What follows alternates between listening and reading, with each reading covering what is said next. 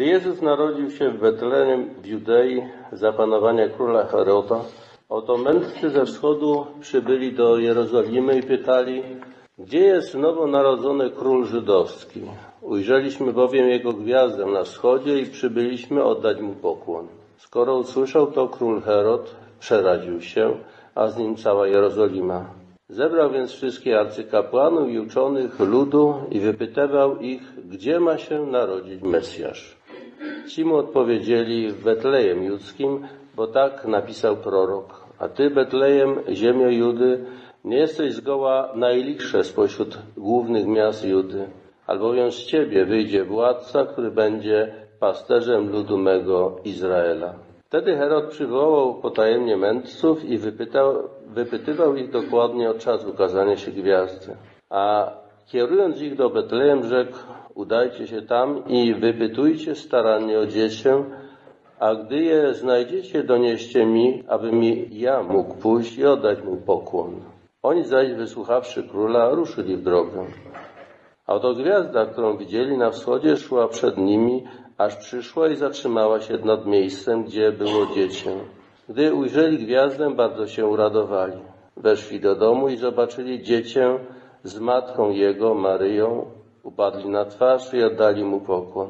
I otworzywszy swe skarby, ofiarowali mu dary, złoto, kadzidło i mirrę.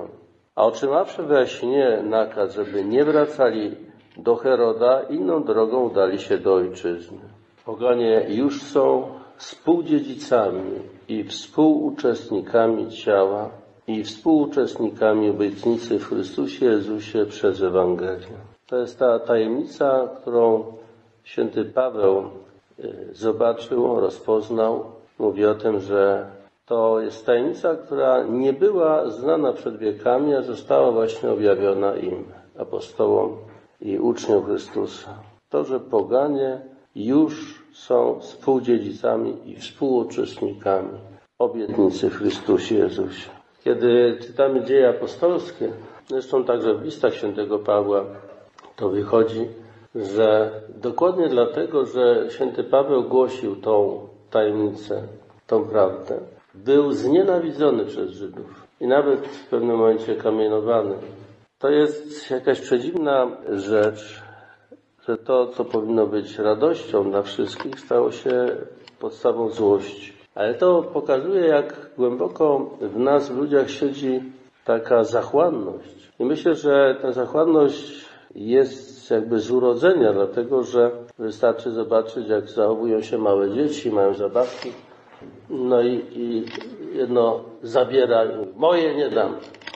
Nikt tego nie uczył, tego dziecka, a one w sobie ma właśnie tą zachłanność, tą taką chęć posiadania na wyłączną własność. Moje nie dam.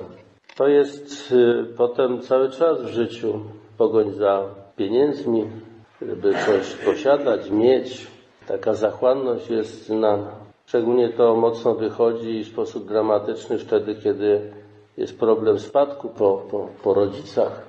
Dochodzi do wręcz do kłótni, złości, nienawiści wręcz między rodzeństwem. W związku właśnie z tym, co zostało do podziału w sensie majątku. To są nieodosobnione przypadki takiego zachowania. I teraz trzeba pamiętać, że w nas są te namiętności, w każdym z nas. To nie jest tak, że to tylko niektórzy mają, a niektórzy nie mają. Wszyscy to mają, może w różnym stopniu, i nie wszyscy są w stanie opanować tą namiętność.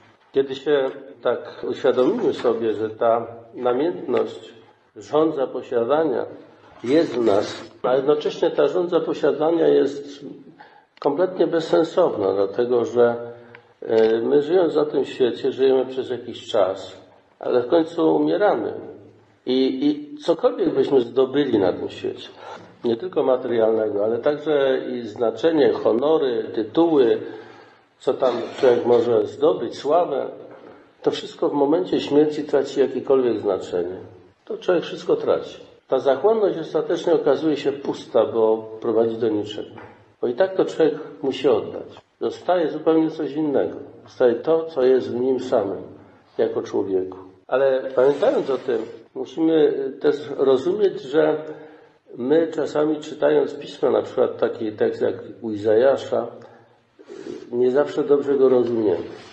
Izajasz tutaj mówi o tym w dzisiejszym pierwszym czytaniu, że wszystkie narody będą zdążać do Jerozolimy, że przyjadą jakieś wielbłądy, dromadery z Madian i z Efy, wszyscy przybędą ze Saby, ofiarują złoto, kadzidło, niosąc radośny hymn na cześć Pana. Przyniosą bogactwo z różnych krajów do Jerozolimy. No i kiedy istnieje w nas ta taka namiętność posiadania, się cieszą, że będziemy mieli, my będziemy mieli tutaj dużo, będzie całe bogactwo u nas. Ale trzeba pamiętać, że Izajasz, rysując taką wizję, to nie o to złoto chodzi. Tu chodzi o to, że ludzie się nawrócą do prawdziwego Boga, odkryją Go, a w Jerozolimie odkryją źródło tego, tej wiary. Ta wizja trzech magów, którzy przyszli do, do Betlejem, żeby złożyć pokłon i ofiarowali złoto, kadzidło i mirę, odpowiada właśnie temu, co zapowiada Izajasz. Ale znowu nie chodzi o złoto, kadzidło i mirę, one są symboliczne. Chodzi o zupełnie inne bogactwo. Ta namiętność posiadania, żądza y, posiadania, ona nam wypacza sposób patrzenia. Możemy patrzeć właśnie tak egocentrycznie, będziemy mieli więcej my. Natomiast Ewangelia nam mówi i daje zupełnie inną perspektywę, perspektywę braterstwa, miłości.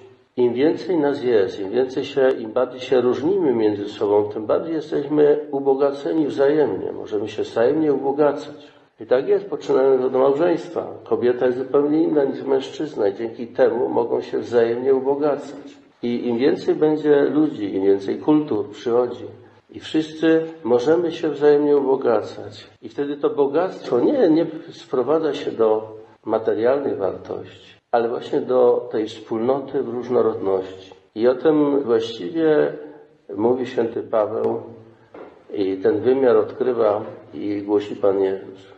Pamiętamy jego słowa, kiedy mówi, że kto jest moją matką, którzy są bracia? Ci, którzy słuchają Słowa Bożego i wypełniają. Ta wspólnota w wielbieniu Boga, w oddawaniu czci Boga przez różnych ludzi, w różny sposób jest tą prawdziwą rodziną, która buduje Królestwo Boże. Jest ciałem Chrystusa, jak to święty Paweł mówi. I my wszyscy dążymy do tej wspólnoty jedności. Natomiast żąda posiadania zawsze wzbudza spory, tak na przykład o ten majątek, także między narodami, prowadzi do złości, nienawiści, do wojen. To jest coś, co niszczy, a nie buduje. Przystępując do Eucharystii, my przystępujemy do źródła, z którego czerpiemy całe bogactwo. W Eucharystii zawiera się wszystko. Bóg przychodzi po to, aby nam dać nie coś, nie złoto, kadzidło, bogactwo, znaczenie, sławę, ale żeby dać nam siebie. I to po to, abyśmy się sami potem nim dzielili. Bierzcie i jedzcie, to jest ciało moje, to jest właściwie to jest ciało i krew moja, czyli to jestem ja. Bierzcie i jedzcie, karmijcie się mną samym, po to, abyście potem w życiu tworzyli wspólnotę, braterską wspólnotę miłości. I właśnie ta miłość jest największym skarbem, który Chrystus nam przynosi. Miłość, a nie złość i nienawiść i porównywanie się i zazdrości wzajemne, które niestety panują bardzo często między ludźmi. Epiwania jako objawienie się Boga, który jest miłością, który poprzez swoją miłość daje nam jedność, jest wspaniałą uroczystością pokazującą o co chodzi w tym przyjściu Syna Bożego na świat. Chodzi o to, abyśmy stali się jedno w Chrystusie.